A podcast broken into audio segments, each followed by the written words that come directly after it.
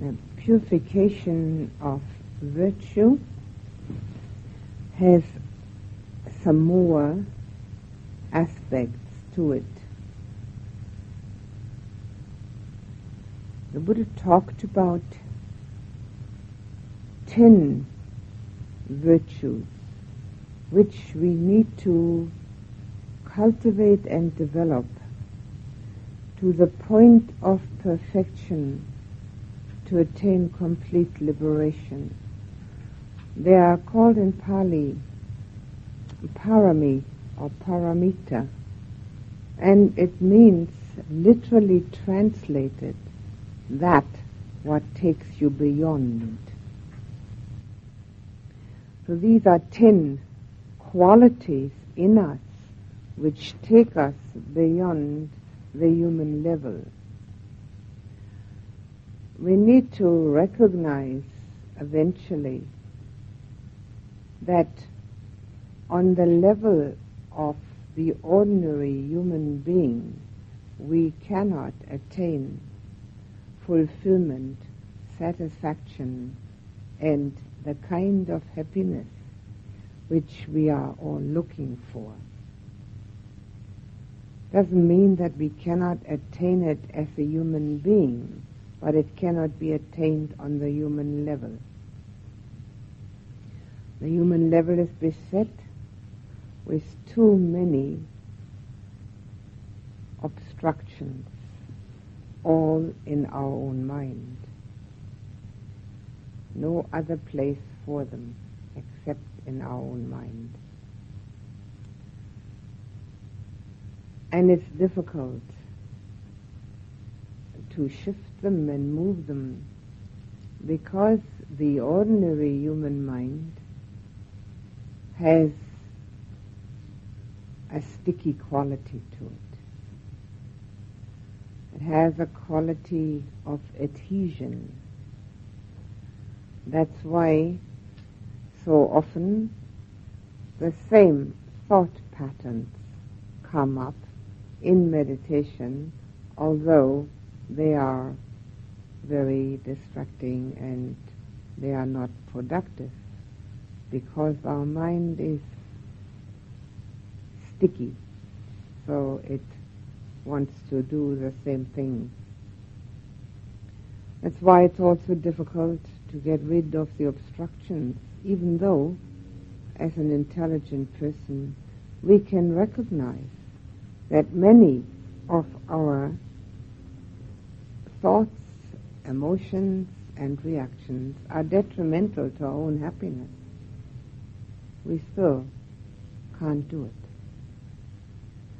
What we know and what we can do is usually quite a fair distance apart. That doesn't matter as long as we keep trying. And it isn't for anybody's benefit except our own. And then, when we've had the benefit of it, naturally, other people have it too. We are part of our surroundings, our environment. We're part of all that we contact.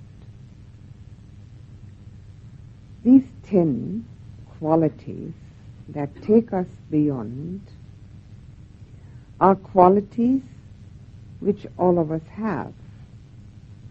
We have them to some degree. Some of them we might have to a larger degree and some to a smaller degree.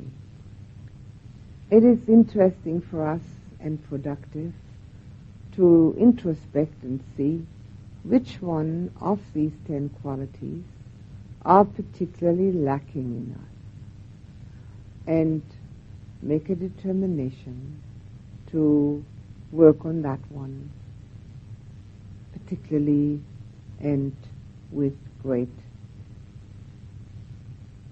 energy. We may find that some of these are already developed within us. Then all we have to do is continue with them. The first one is generosity. And generosity takes pride of place because it is a quality which very markedly lets go of egocentricity. And the whole of the path is directed towards removing the ego illusion. So anything that will help us on the way, even though they may be small steps only, will be of great importance. The generosity has many different ways of manifesting. We can give things, we can give money, we can give time, we can give attention, we can give care, we can give love and compassion, we can give a listening ear. To be a listener to other people is generosity. All of it denies self-interest. The self-interest, which is our most vital and most problematic interior being, is counterproductive to spiritual emancipation. That does not contradict being able to protect our own happiness. To protect our own happiness means that we find ourselves able to practice without disturbance and distraction. Self-interest means that we are beset with a contracted mind which can see nothing except what concerns us. And everybody else is only on the periphery of our awareness.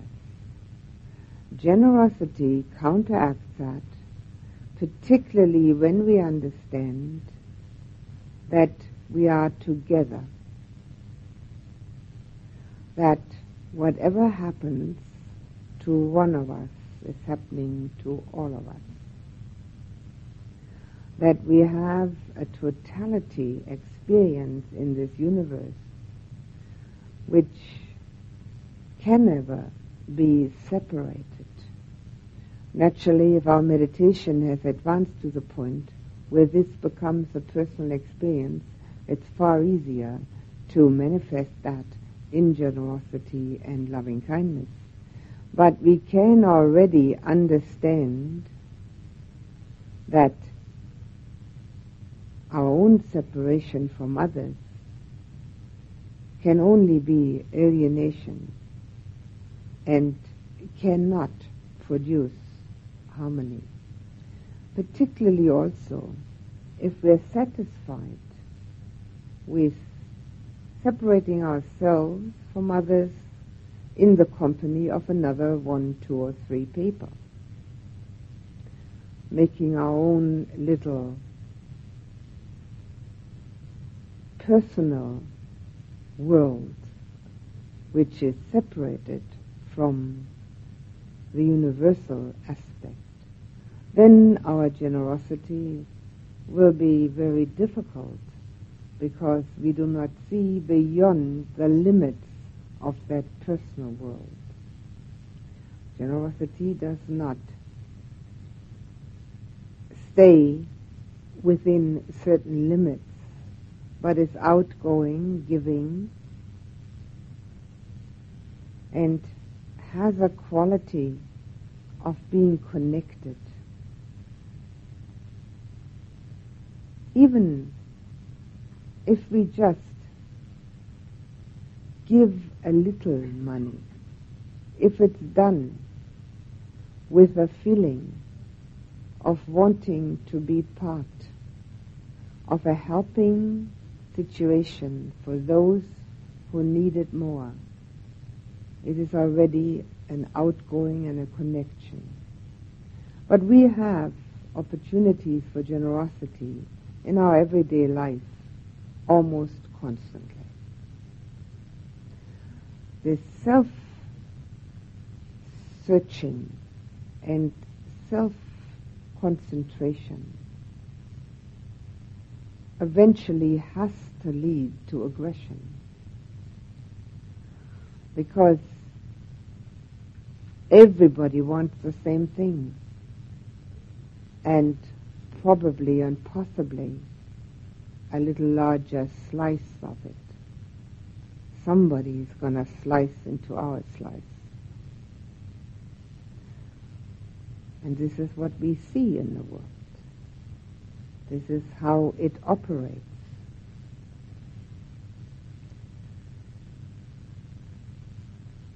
We need not think that we have to own. There's nothing we own.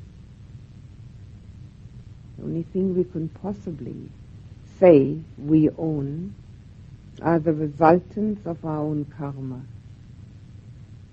Everything else is on loan, including this body, including this mind. And it's only on loan for a very short time. If we ever get that clear in our mind that whatever it is that we want to have and to keep, that it is impossible that we may have the abil- the possibility of borrowing it for a short time and then have to return it anyway, we might get the idea that we can actually return it now already and just keep enough of what we have to have to keep body and mind alive and together. It is a kind of attitude which is enormously liberating. If you think for a moment that you have invited a party to your house, you're the hostess or the host, and you've invited quite a number of people, and you have invited them for dinner. So now you're worrying about the preparation, the purchase and the preparation of the food. You're worrying about the arrangements in the house, flowers, cleanliness. You might not particularly appreciate anybody putting burn holes into the carpet. You might even get upset about it. You might worry about the fact that some people take the cutlery. And when it's all over, it stands to reason that the host and the hostess are pretty exhausted and a nervous wreck, and they have to start fixing the place up from scratch because it's in a shambles. Now, now just imagine for a moment you're a guest at this party. Does it worry you? Do you become exhausted? Do you have to start fixing the place up from scratch? Or can you just share whatever there is and try, as a good and polite guest, keep it in as good a condition as it was when you entered the place? Not be one of those who put burn holes in the carpet or take the cutlery home. But it doesn't give a great deal of mental strain to be a good guest. We are a guest here on this planet for a very short time. We don't have to own it. We don't have to keep it. We don't have to own anything. We don't have to keep anything. All we have to do is be good guests, polite guests. That's all. And we don't have to worry about it. We don't have to keep it all in perfect order, whatever it is that we consider ours, that little corner which we consider ours. All we have to do is be harmless. That's all. If we remember, and it's not so difficult to remember, that we are guests all the time, from birth to death, and that whatever it is that we have amassed, as far as possessions are concerned, they are nothing but a worry, because we consider them our own, and they have to be fixed up, they have to be repaired, they have to be cleaned, they have to be looked after, they have to be insured, locked up.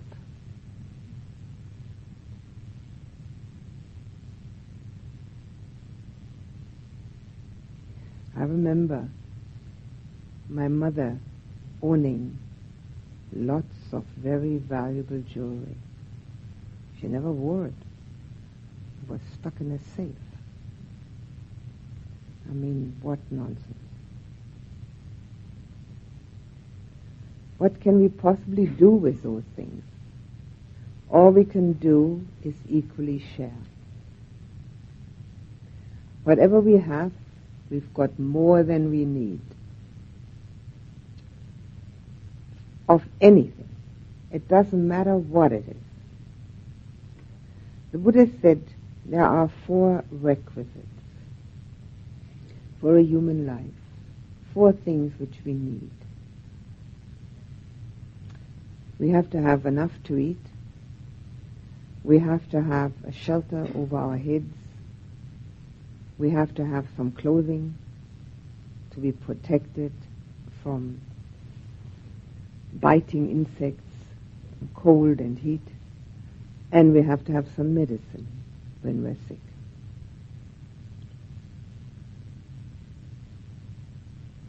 I'm sure we've all got far more than that, and at least fifty or sixty varieties of each.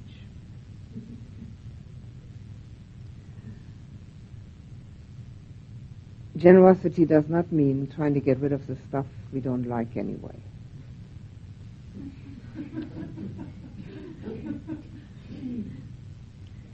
The Buddha said there are three kinds of generosity.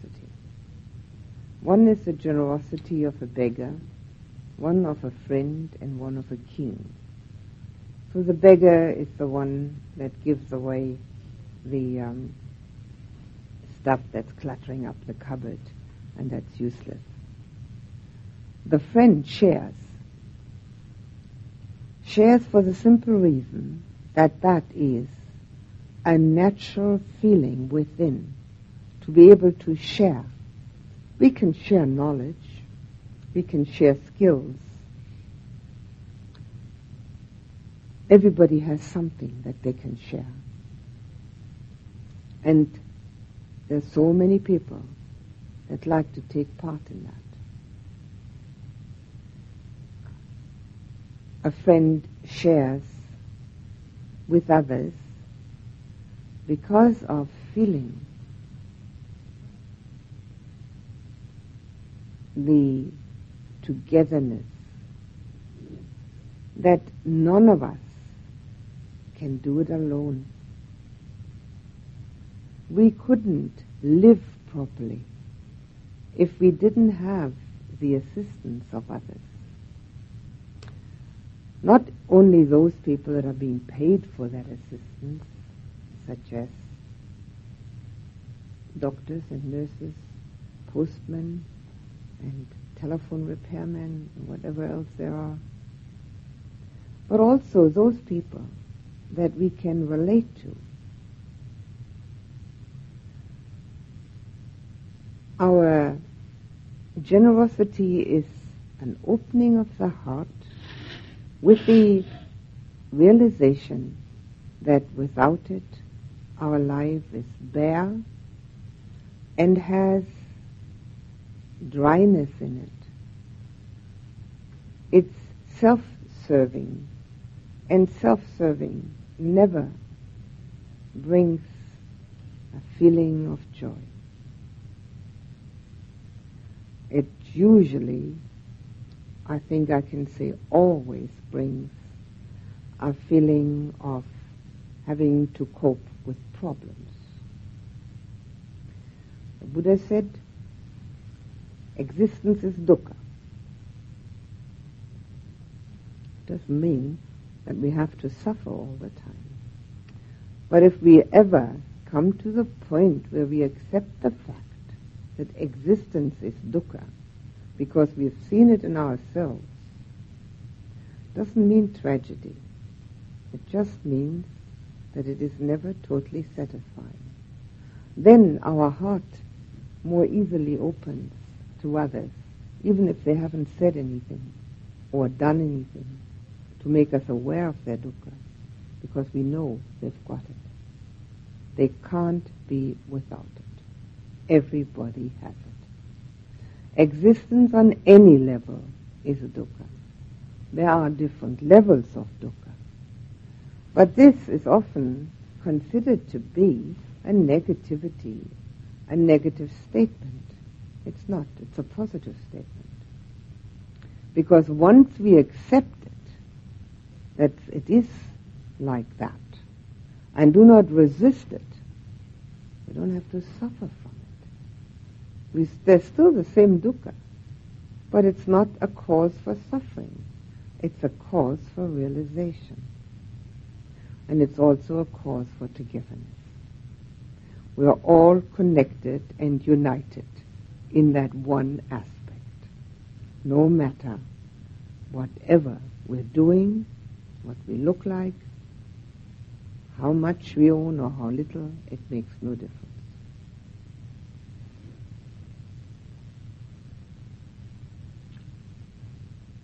So generosity is very strongly connected with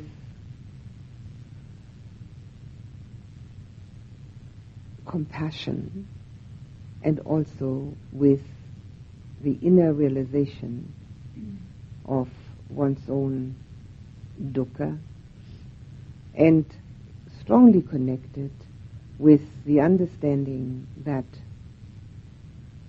the less we want to keep, the less problems there are.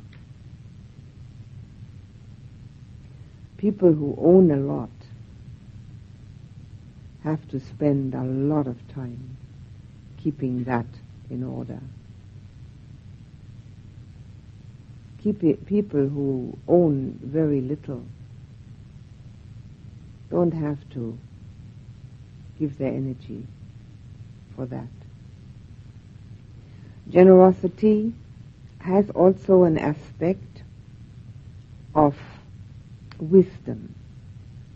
The Buddha said that the purity of the receiver purifies the gift, which means that we need to have some wisdom, discrimination, where we would like to put our gift of generosity. There are cases where being generous might be totally useless, because the generosity, not because it's not appreciated, but it's not being used for a good purpose. It might be used for a very bad purpose. Although we give without expectation of result, we give with enough wisdom to have at least the understanding that our generosity is being put to good use. And the better use it's being put to, the more valuable the gift becomes. We should never give for any other reason than giving. We should never give because we want to be liked, be loved, be thanked. The only possible reason that we may use to good advantage is to give to make good karma. It's not as pure as giving for giving's sake, but at least it has some understanding at the bottom of it. We make good karma when we're generous. The more we can do that, the more opportunities open up for us, because we connect through our giving. We connect to people, we connect to situations, and we can have connections over this whole globe, and maybe eventually even past that. And by that I don't mean that there are people living on other planets. I wouldn't have a clue. But there are beings which are not in the in this form that we are used to.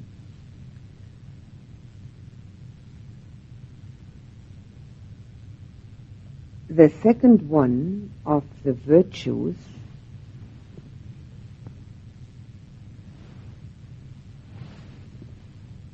is moral conduct, and I will explain that separately at another time.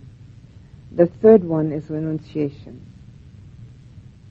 Now, renunciation has a connotation of either joining an order, becoming an ascetic, living in a cave, um, all sorts of connotations which are quite extreme.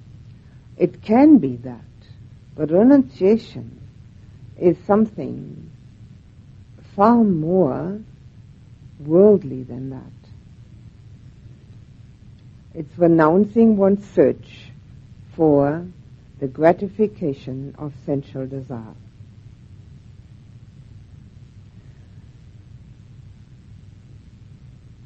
That is usually only possible once we have sound, found something better.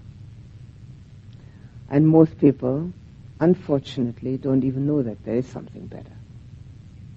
A meditator should know, and even they often don't.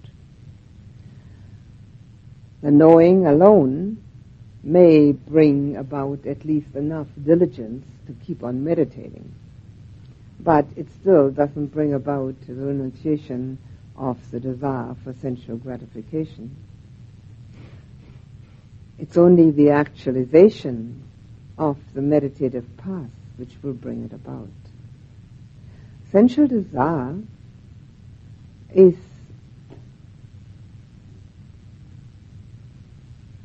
also called greed, and uh, it is one of the two difficulties that we are beset with, the other one being hate.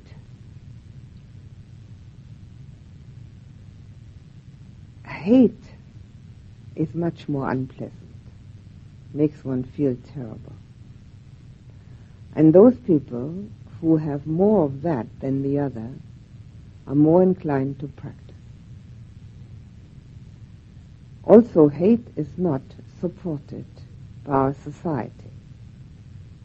We do not support people who scream and yell and hit and kill. We are very much against that, rightly so. But we do support people who have greed. In fact, our society runs on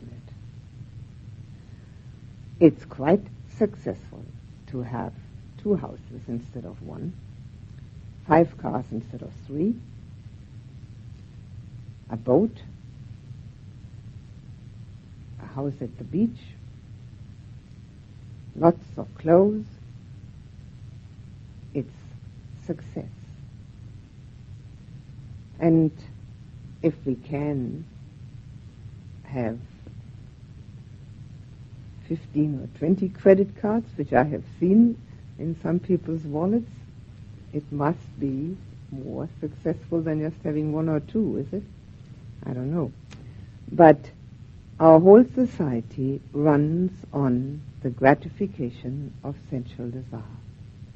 That's what every billboard proclaims, every newspaper ad talks about, and the television ads even bring it in color. It looks great. So we don't have anything against greed. We think it's fine.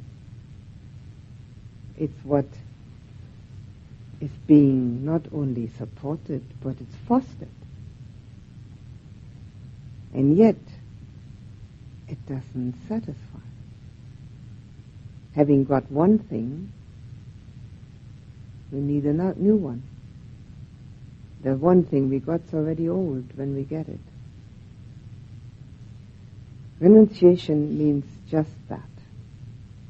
Recognizing where our need has become greed. It's not easy. It's a very fine line. And the reason it's also very difficult is because our environment does not subscribe to that idea. So if we have a job somewhere, people have all sorts of greeds which are considered needs, and we become very different if we don't go along with it. Practicing a spiritual path is one hundred eighty degrees turned around. To recognize where renunciation can take place is very fascinating, because we will find that many things which we thought were essential are totally immaterial. And we can have a much less complicated life if we connect with less and want less and have less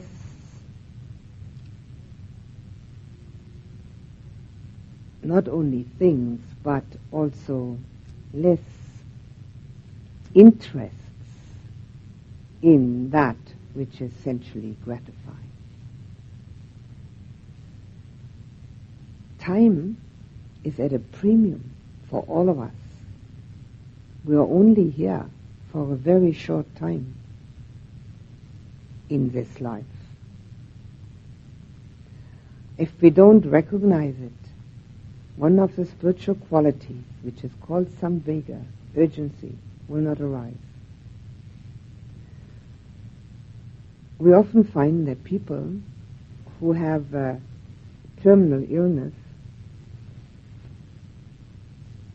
find the urgency, or when they finally recognize that they're getting old. But you know, life is a terminal illness. None of us are going to survive. It's only a matter of time. Samvega is urgency, and it's a spiritual quality. It doesn't mean that we have to push and pull and strain. It just means we have to get on with it. Get on with it to find that inner peace and that inner joy which comes from letting go. Both generosity and renunciation are both letting go.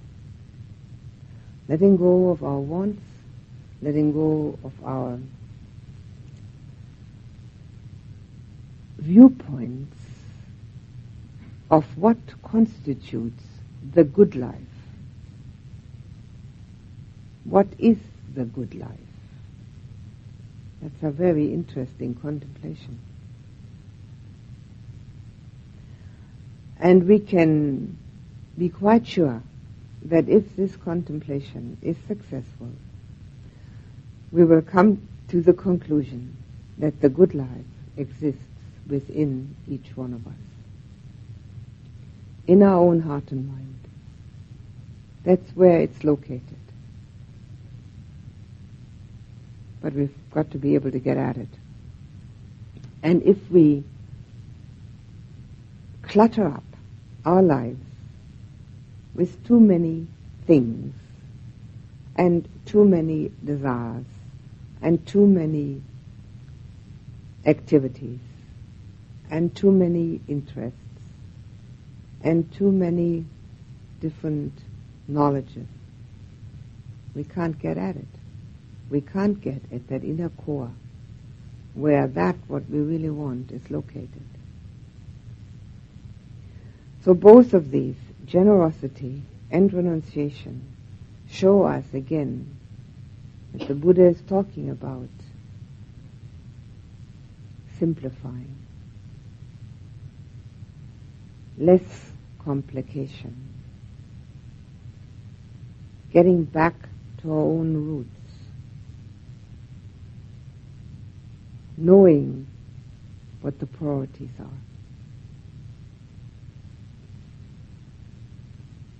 There are seven more of these virtues, and if there is time enough, I will talk about them.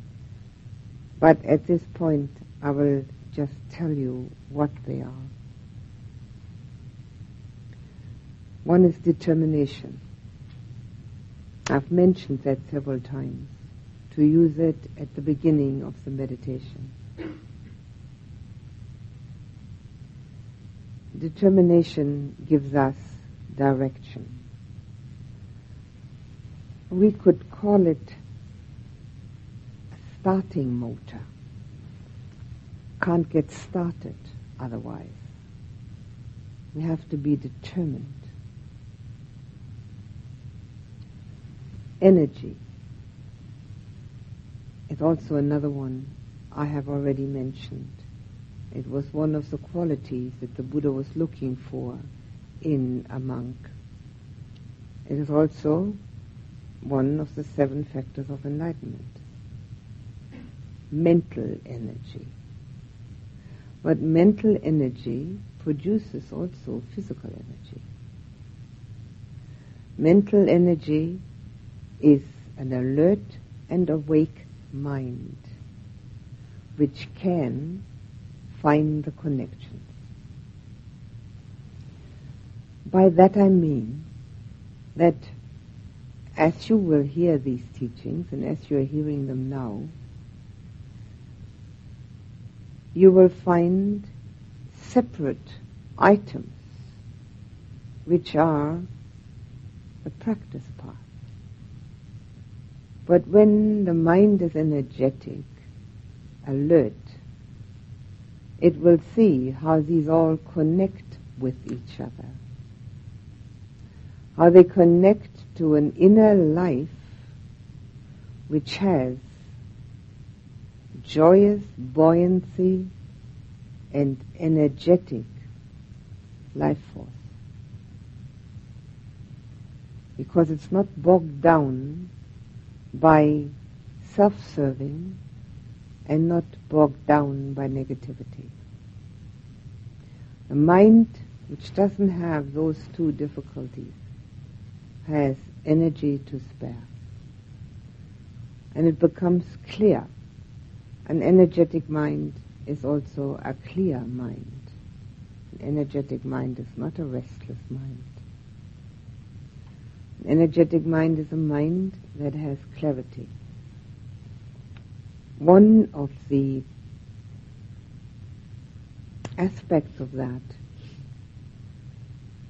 is what I call the purification of emotion brings clarification of thought. So if we purify our emotional makeup and are not overwhelmed by emotional setbacks, the mind remains energetic. It's an absolute essential aspect for meditation. If we don't have an energetic mind, meditation doesn't happen.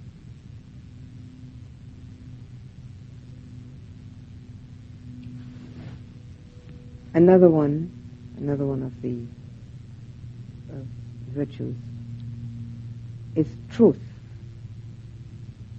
Now, truth is not necessarily only truthfulness, it is that too, but it is also honesty, and it is also the search for truth. That is a very important aspect on the spiritual path, the search for an inner truth, the absolute truth is the same for every searcher when it has finally been found. There are different pathways. And it is important to stay on one pathway, whichever one one chooses. We can compare the search for truth with climbing a mountain. Now we need someone who's been up that mountain before to show us the way, so that we don't fall into the crevice or step on the boulders and break an ankle. Obviously, this mountain has many pathways leading up to the top. And if we want to try all of them, we mightn't have enough time in this lifetime to keep climbing. One path up that mountain with an experienced guide, whichever pathway we choose, but to stay on that one. Otherwise, we'll be going round in circles, round and round the mountain, from pathway to pathway.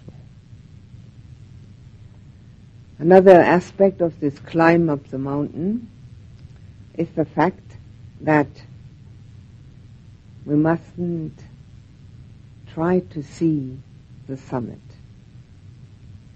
It's too far up anyway. And if we put our eyes up to the summit, we can't watch each step that we're taking.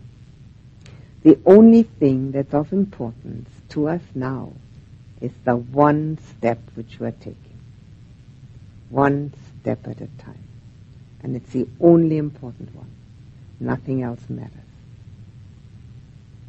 Having taken that step, having watched it carefully, we can take the next one.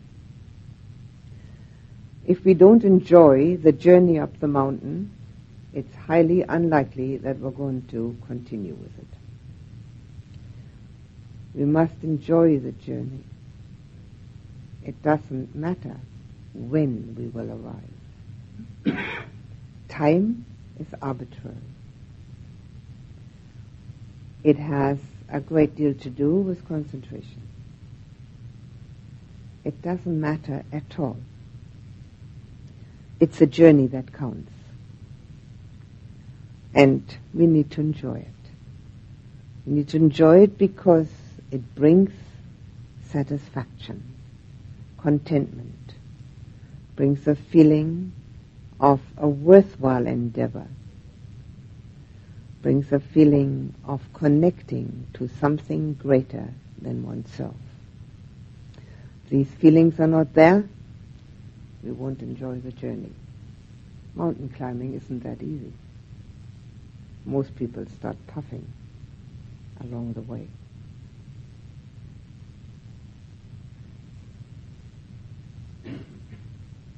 One of the aspects of mountain climbing also applies to our spiritual path. When we're down in the valley, all we can see is what's just around us. Having taken just one or two steps up the mountain, we already get a much larger view. We can see further into the distance. The same applies to the spiritual path. Just one or two steps, and we can see already more. And not only more, but we see it differently, because we're looking at it from the side of the mountain. We're looking down upon it, a different perspective. If we don't get a different perspective on life through our spiritual practice, we haven't been practicing. There's no way. Truth is the search for truth, but it's also self-honesty. Mentioned it once before. It's difficult. We have a tendency to see ourselves worse than we are or better than we are, and both in equal proportion. Sometimes we think we're practically angels, mm-hmm. and other times we think of ourselves as if we were actually devils. We're neither. We're human beings. And with that comes all that this entails, with the ability to change. So what we need for self-honesty is being objective. Looking at ourselves as if we were an outsider, watching the whole proceeding. It's a very interesting thing to do. It's extremely helpful to see oneself more clearly, and it helps us also to understand other people's standpoints. We don't have to share them, but we can understand them. And when we understand other people's standpoints, we will be less inclined to argue with them or to have negative thoughts about them. Self-honesty requires the objectivity of an observer. And this is what we do learn in the meditation, the objectivity of the observer who knows the label of the thought, who knows the impermanence, and just seize it and let's go. If we do that with ourselves in daily living, we get a much clearer view of what we are and how we are. We won't know who we are, but that comes later.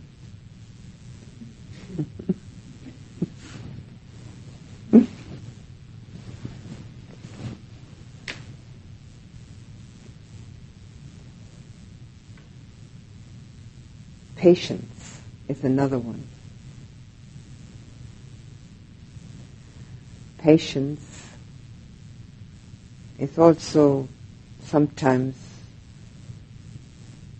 translated as acceptance, forbearance. Patience and forbearance do go together. And all of these All of them that I've mentioned help us to reduce our self-centeredness. If we're patient with ourselves, we will be likely patient with others. Patient with their progress, patient with their failings, only possible if we're patient with our own progress and patient with our own failings. Patience is something that we can acquire. We acquire it through wisdom, when we see particularly that we haven't got it, that we want to hurry things up, we want to have it all happen now, the instant society. It only works with coffee and tea. It really doesn't work with the spiritual path. We need a lot of patience. And patience is an attitude of non-blame.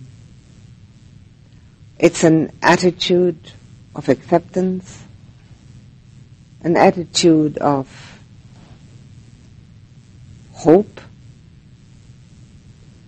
of being contented. If we're impatient, we're certainly discontented.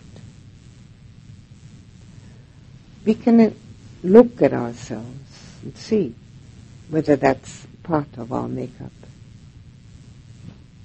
and work on it.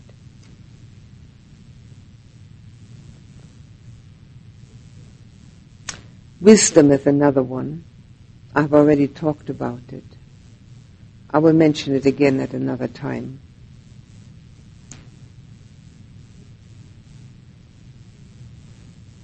Loving kindness and equanimity.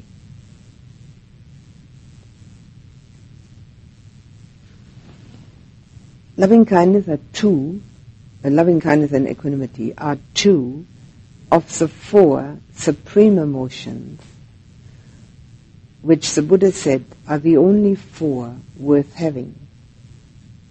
All other emotions can be discarded to great advantage. The quicker we get rid of them, the better off we are. Loving kindness, compassion, sympathetic joy and equanimity. Here in the virtues, only the two of loving kindness and equanimity are mentioned. Equanimity is the crown jewel, the epitome of all emotion. Its far enemy is, of course, restlessness, anxiety, upset, worry.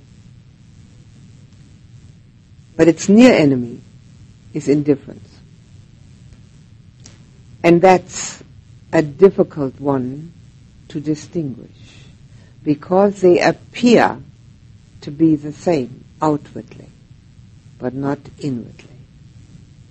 So the person who is indifferent may appear to be equanimous to others.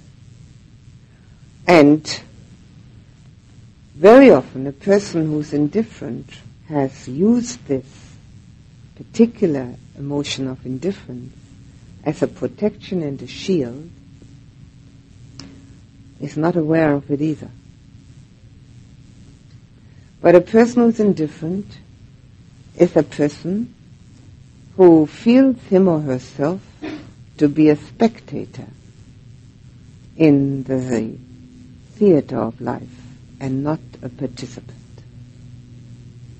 It's always there watching it all, but not having any part in it. And it's a very uncomfortable feeling, because such a person does feel left out and can't understand why. Indifference is always without loving kindness and compassion, because it is usually used as a protective shield against unpleasant emotions. One doesn't want the unpleasant one, so one winds up having none. One remains indifferent to others, and also there is not that kind of connection to oneself where one can find the truth in oneself. Indifference is a very difficult situation for the person who hath brought it on to him or herself, but as soon as it's seen, can be discarded. It's only difficult to find. Equanimity is something entirely different. Equanimity is based on the understanding and wisdom that everything constantly changes. So what's the use of getting upset about this or that? It's going to change anyway. And as one watches it change, one realizes that that change in itself is what life is all about.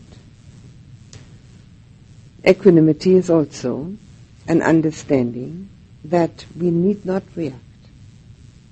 We can choose to react. But if we don't choose but react compulsively, we're victims. And most people are victims to their own emotions. To be a victim is uncomfortable. When we choose to react, because we think that in this particular situation a reaction is necessary or could be producing some beneficial results, we are in charge of ourselves, we are in charge of the situation. But if we react nilly-willy, because a certain button was pressed, then we're going to have to learn to watch these reactions and see that they're totally unnecessary. Equanimity has to be based on insight. It can be practiced as a mode of practice, strictly based on the understanding that it's the only emotion which promises peace. No other promises peace, only this one. We can practice it, but it won't be our own inner being until insight has arisen.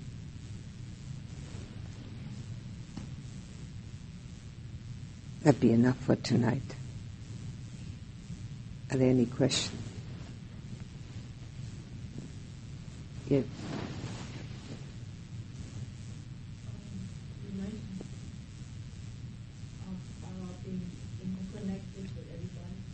Mm-hmm.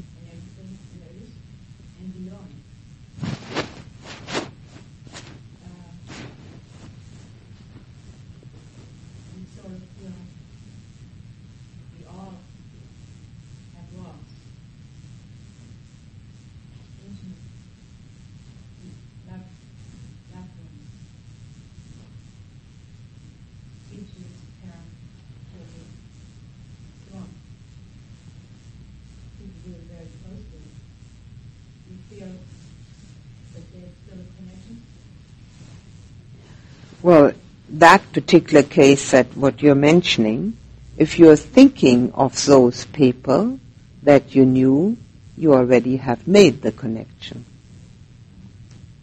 with your own mind.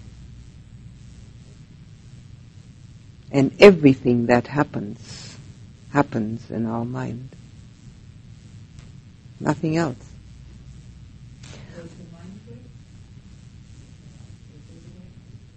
Well, I think the word mind trip denotes head trippers, people who are not in touch with their feelings. Uh, that's not exactly what we're talking about. If you put your mind to the um, to remember your loved ones that have already passed away, that's not necessarily a head trip, is it?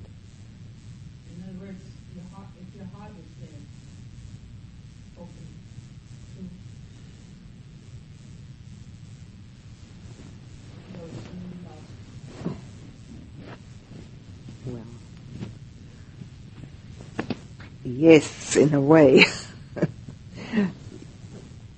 If you remember someone, anyone right now, you wouldn't call that a head trip or a mind trip, would you? You remember someone because you want to remember that person.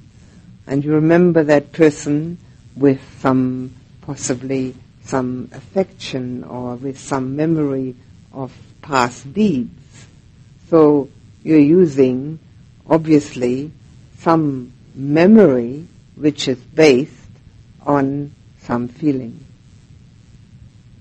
So both are working, heart and mind, which is as it should be. A head tripper is a person who does not get in touch with their feelings and is constantly trying to analyze life and the world through thinking about it, but not experiencing it. The difference is between the thought and the experience. But the mind contains all of that.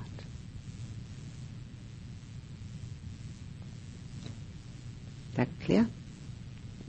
Yes. Um, could you please address uh, some of the qualities of patience? There was patience with intelligence and discriminating reason of patience, so perhaps that's not so intelligent. Um, is it just experience that determines uh, various fact, factors? Uh, what is patient? What may be useless? Uh, mm. You mean in what instances patience would be um, ill-placed? Yes. Uh, patience with oneself? Not necessarily. Patience with others? Yeah. Well, impatience with another person will never be useful. That can never be useful because impatience has a quality of dislike and rejection in it. So that cannot be uh, useful. Um, patience with somebody's um, development or with hoping for the best and that type of thing.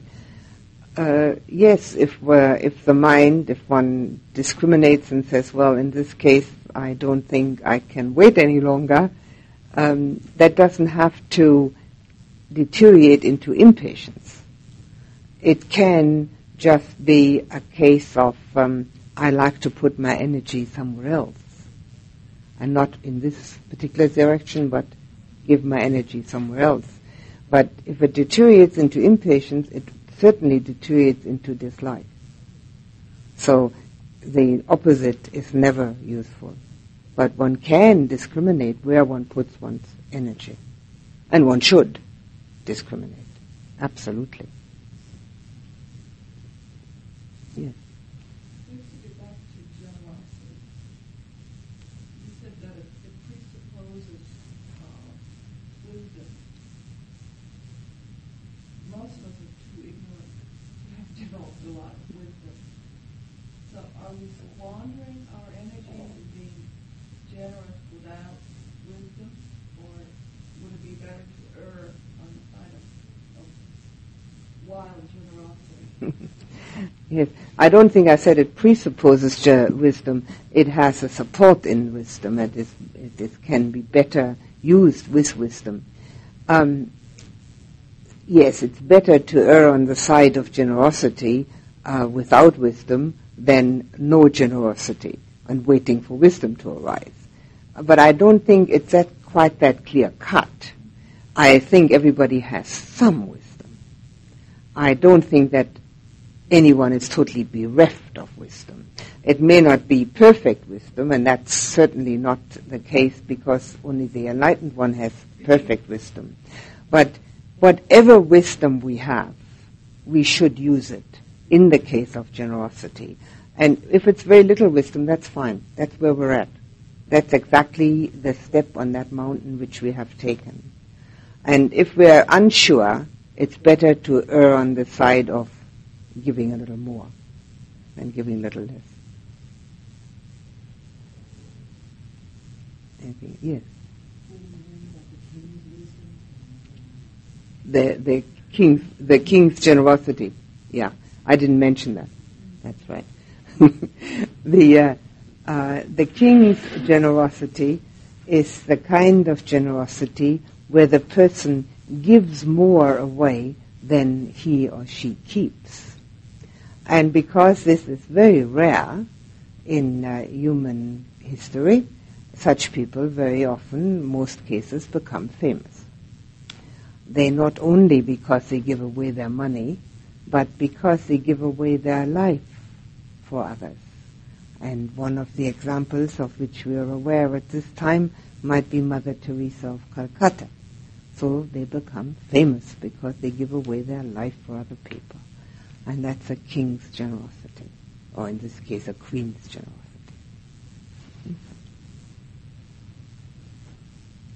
Anything else?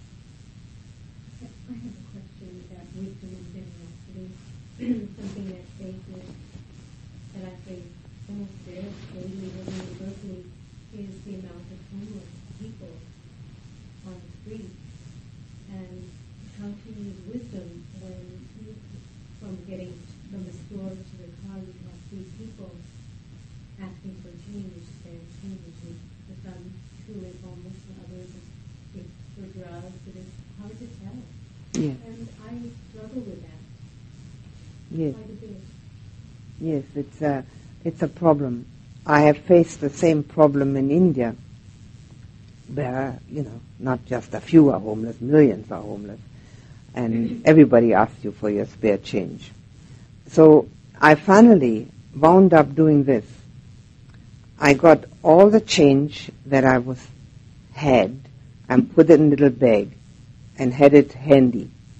And every time anybody asked me for change, I gave it to them.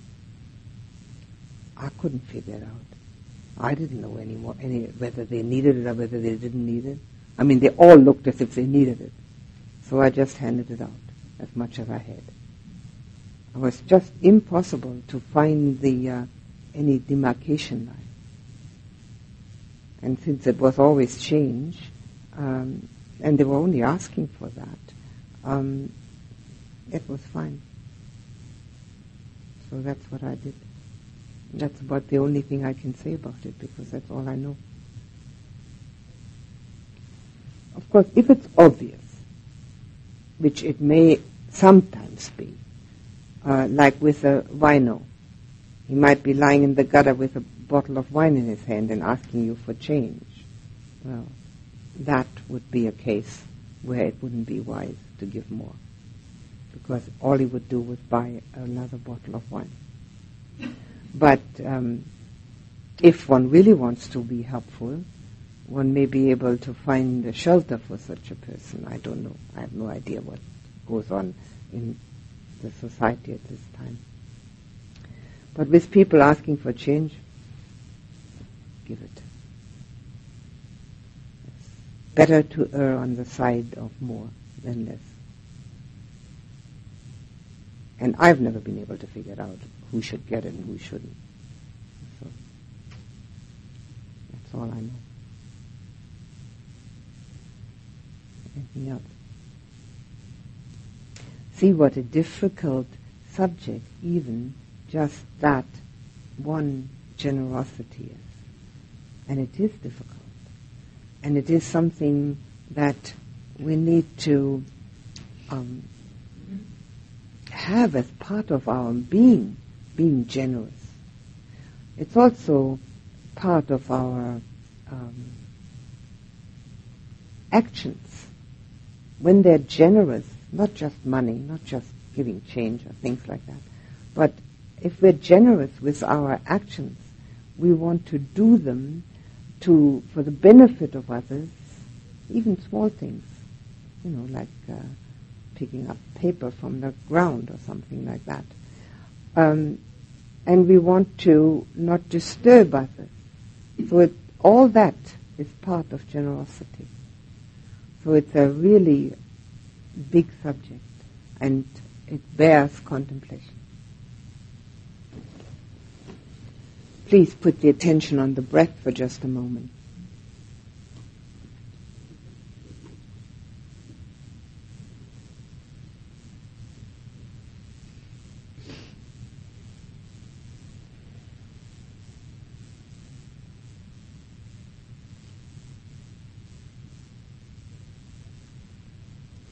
Think of yourself as your own best friend,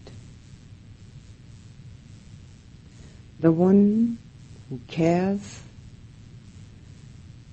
and looks after your own happiness. Reliable,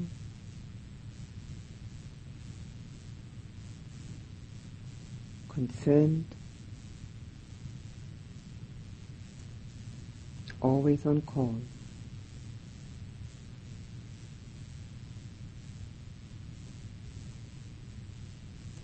Let this friendship for yourself pervade you, fill you, surround you.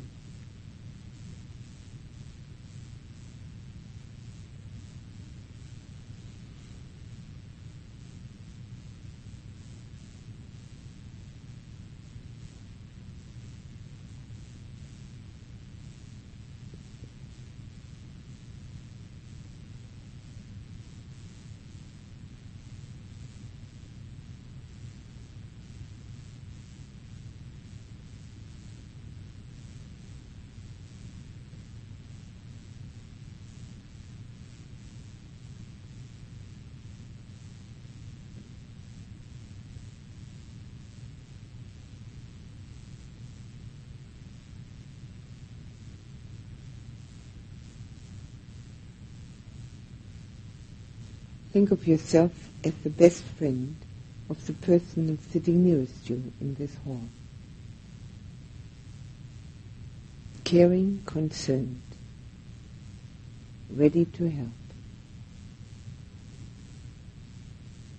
Fill him or her with your friendship. Surround him or her with those feelings of friendliness and friendship.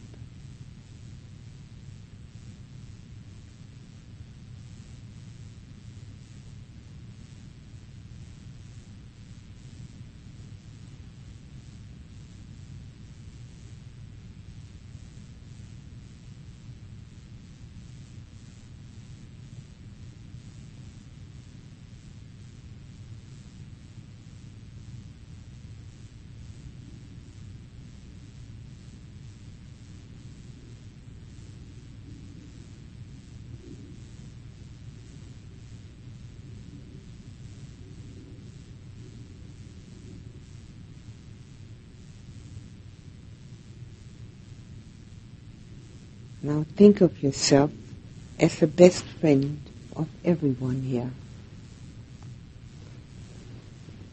Caring and concerned, ready to help.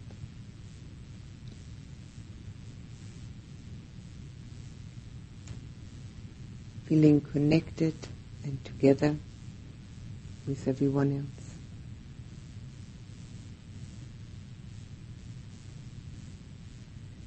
Filling everyone with your feelings of friendship.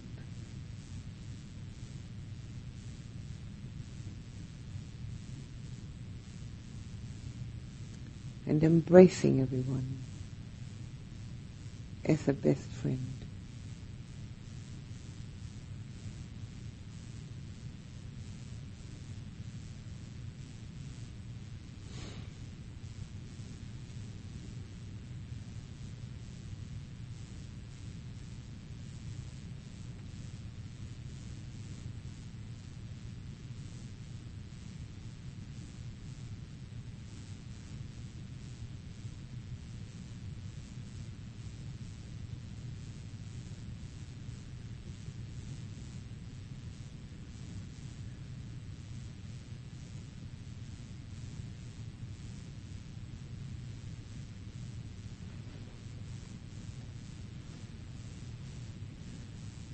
Think of yourself as the best friend of your parents.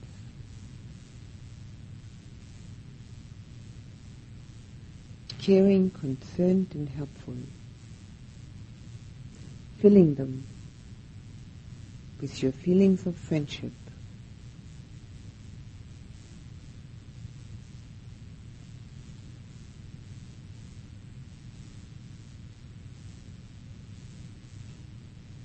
and embracing them as their best friend.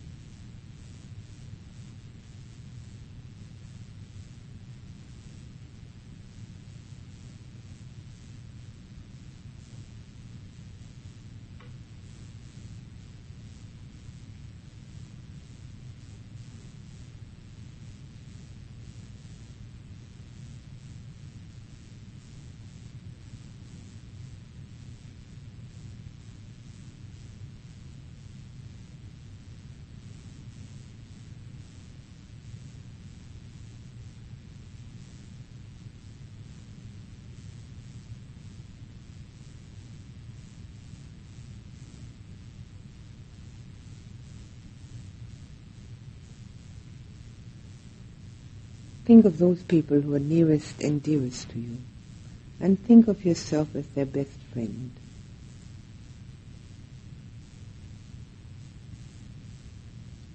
Filling them with your care and concern and friendship, and embracing them as their best friend.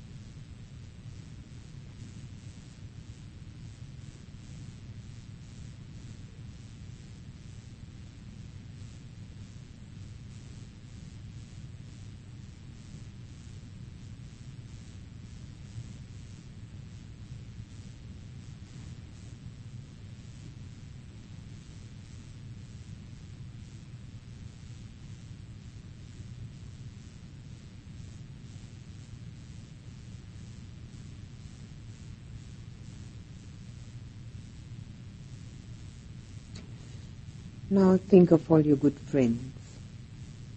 Be their best friend.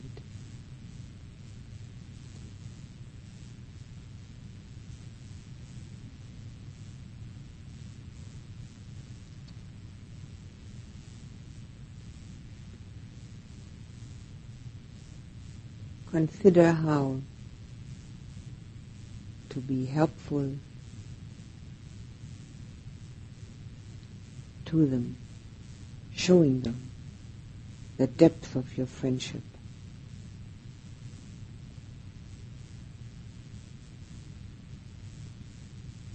Fill them with your feelings of being connected, wanting to give.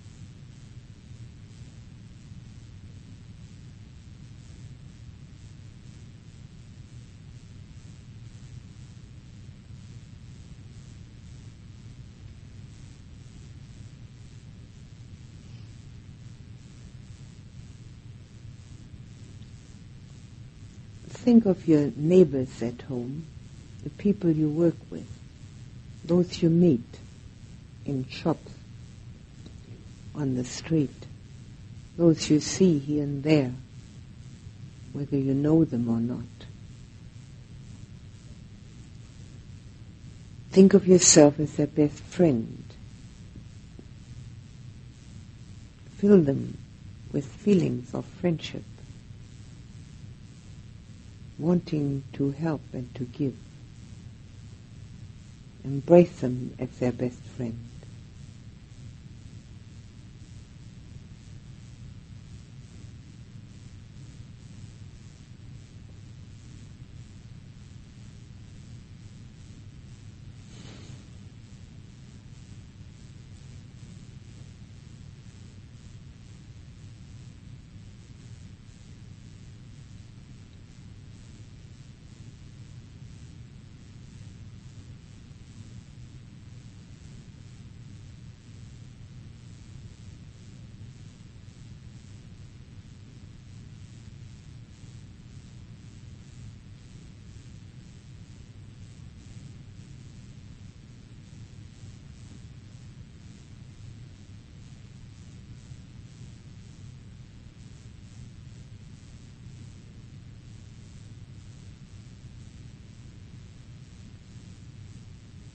Think of anyone whom you find difficult to love and to care for. Let the generosity of your heart speak. Be that person's best friend too. Helpful and caring and concerned and embracing.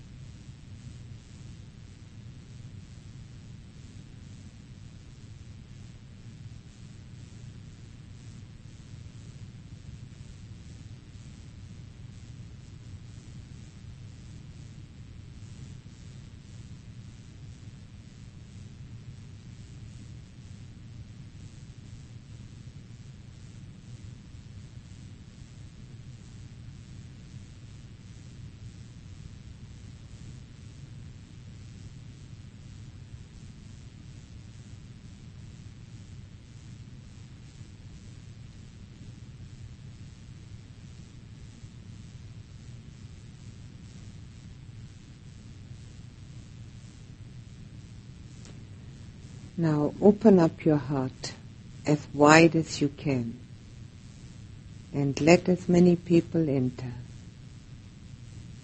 as possible. Those you've seen, those you've never seen anywhere, those you know, those you don't know.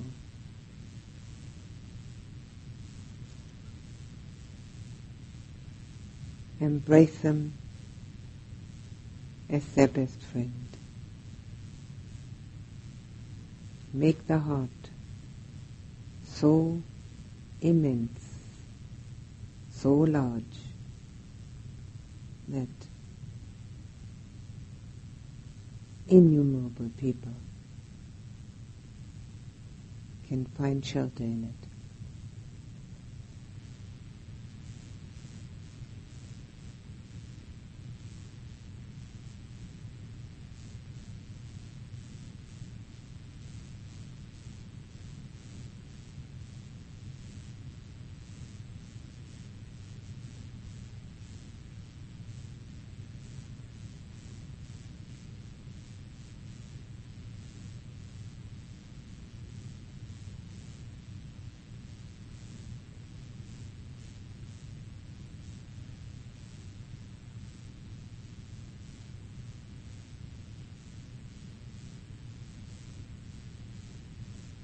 Now put your attention back on yourself.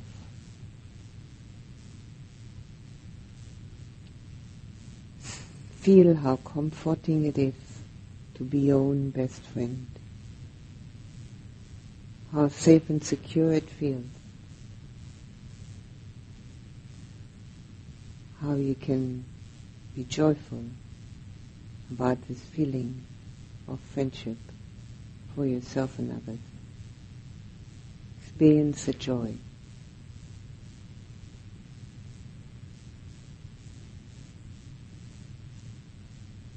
The buoyancy and the upliftment of the mind.